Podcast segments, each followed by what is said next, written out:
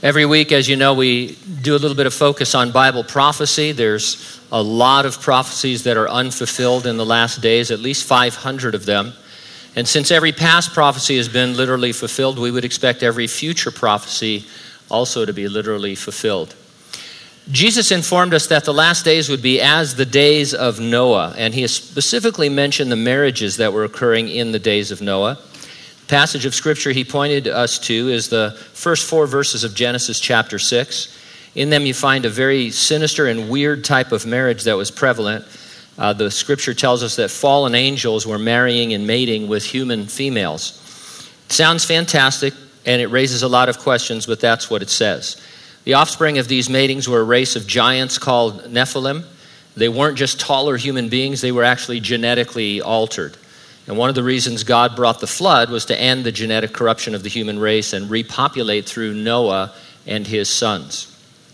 Not in the Bible, but in other ancient texts, we read accounts that the fallen angels also mated with animals. Many believe this is where the legends and myths involving beasts like centaurs and minotaurs and the like came from. I'm not saying centaurs and minotaurs were real or that they existed, uh, but there was some kind of a crossover in terms of animal human stuff. And so, with that as basic background, reading the Bible literally, you'd expect the last days to feature genetic manipulation of humans and animals, and that's exactly what is occurring. The most recent article I read on this was titled Human Animal Hybrids to be Developed in Japan.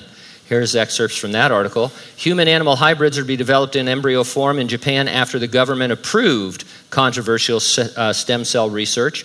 Human cells will be grown in rat and mouse embryos, then brought to term in a surrogate animal as part of experiments set to be carried out at the University of Tokyo. Supporters say the work could be a vital first step towards eventually growing organs that can be transplanted into people in need. But opponents have raised concerns that scientists are playing God they worry the human cells could stray beyond the targeted organs into other areas of the animal, effectively creating a creature that is part animal, part person. This is mainstream science. This isn't fringe stuff. Uh, this is what's happening.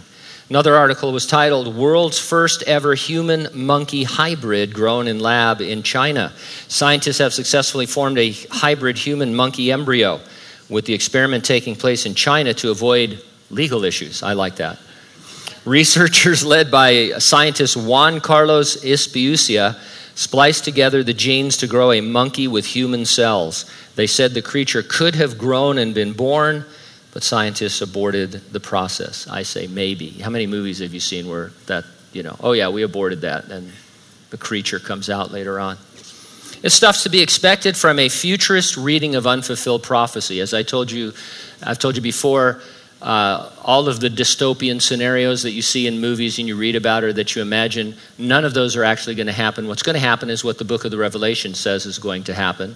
But leading up to it, you would expect this kind of news out in the world because that's what the Bible predicts.